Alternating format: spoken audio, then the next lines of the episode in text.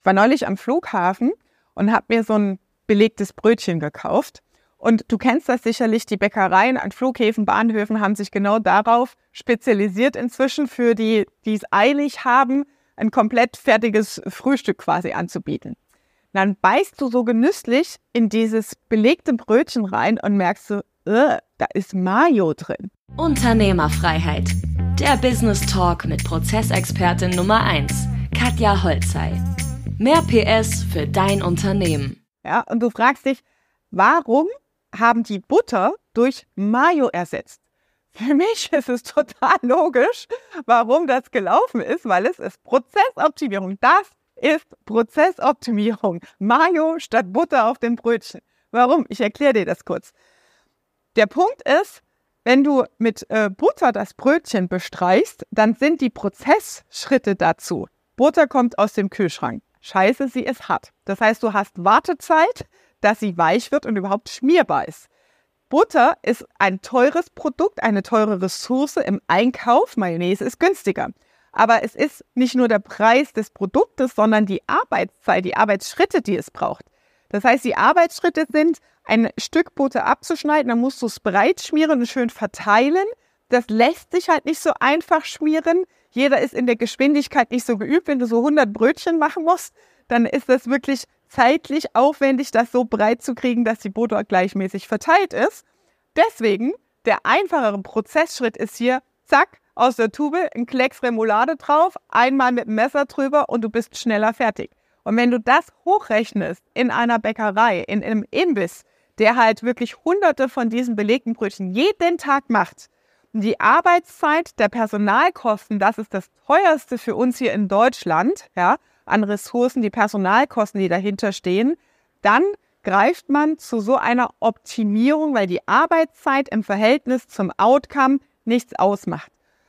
Am Ende des Tages ist dann wieder die Frage, wer hat die Macht? Im Grunde würde an der Stelle eigentlich der Markt entscheiden, also die Kunden, die es nicht mehr kaufen, dass die Quote runtergeht, dass sie diese Brötchen nicht mehr kaufen, weil es ist ja Remoulade viel, viel ungesunder als ein Stück Butter auf dem Brötchen zu haben, dass da die Käufe runtergehen. Am Ende des Tages hat die Macht aber der Bäcker. Das heißt, als Konsument und Kunde entscheidest du zwischen, naja, scheiß drauf, ist so oder so ungesund. Ja, ich habe es eilig, also nehme ich das in Kauf. Das heißt, die Kennzahlen gehen nicht zurück in den Käufen dieser äh, belegten Brötchen, sondern sie bleiben einfach. Das heißt, die Frage ist, was ist der, das kleinere Übel oder der größere Schmerz beim Kunden? Und in dem Moment, wo es bleibt, ist es etabliert. Andere Bäckereien fangen genauso damit an und es verbreitet sich als Normalität. Der Effekt dabei ist, der, wenn du es marktwirtschaftlich betrachtest, sind es immer diese Peaks, also eine gaußsche Normalverteilung. Das heißt, alle gehen dann auf Remoulade, weil das üblich ist, weil es akzeptiert ist. Und an dem Punkt, wo alle diesen Massenstrom hinterhergehen, hast du wieder die Möglichkeit, als Unternehmen dich genau in die andere Richtung zu positionieren.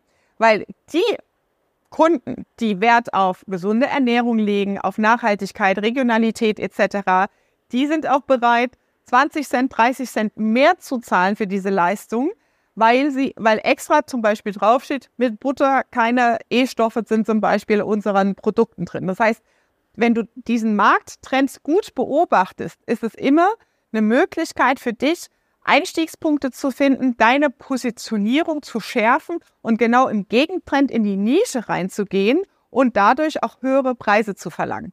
Ja, was bringt dir jetzt diese Brötchengeschichte?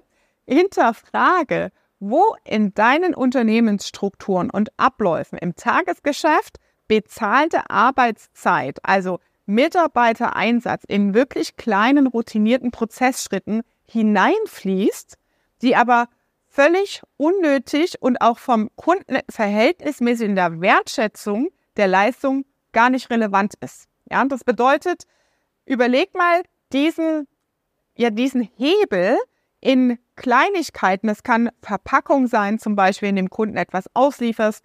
Das kann im Hotel allein das sein, dass die Rechnung wieder in einen Briefumschlag gefummelt wird. Ja, das sind ganz viele kleine Prozessschritte. Und dann überlegst du, in welcher Frequenz und Häufigkeit ist diese Tätigkeit im Alltag in der Ausführung. Also wie oft? Und wenn du das hochrechnest auf Personalkosten aufs Jahr, hast du da schon den richtigen Hebel. Also das ist wirklich ein kleiner Hack direkt hier für dich in der Umsetzung, das mal zu hinterfragen. Und du siehst, das ist die Prozessbrille, mit der ich durchs Leben gehe. Es ist, ich bin in und außen nur Prozesse, ja, ob das beim Arzt ist oder sonst wo.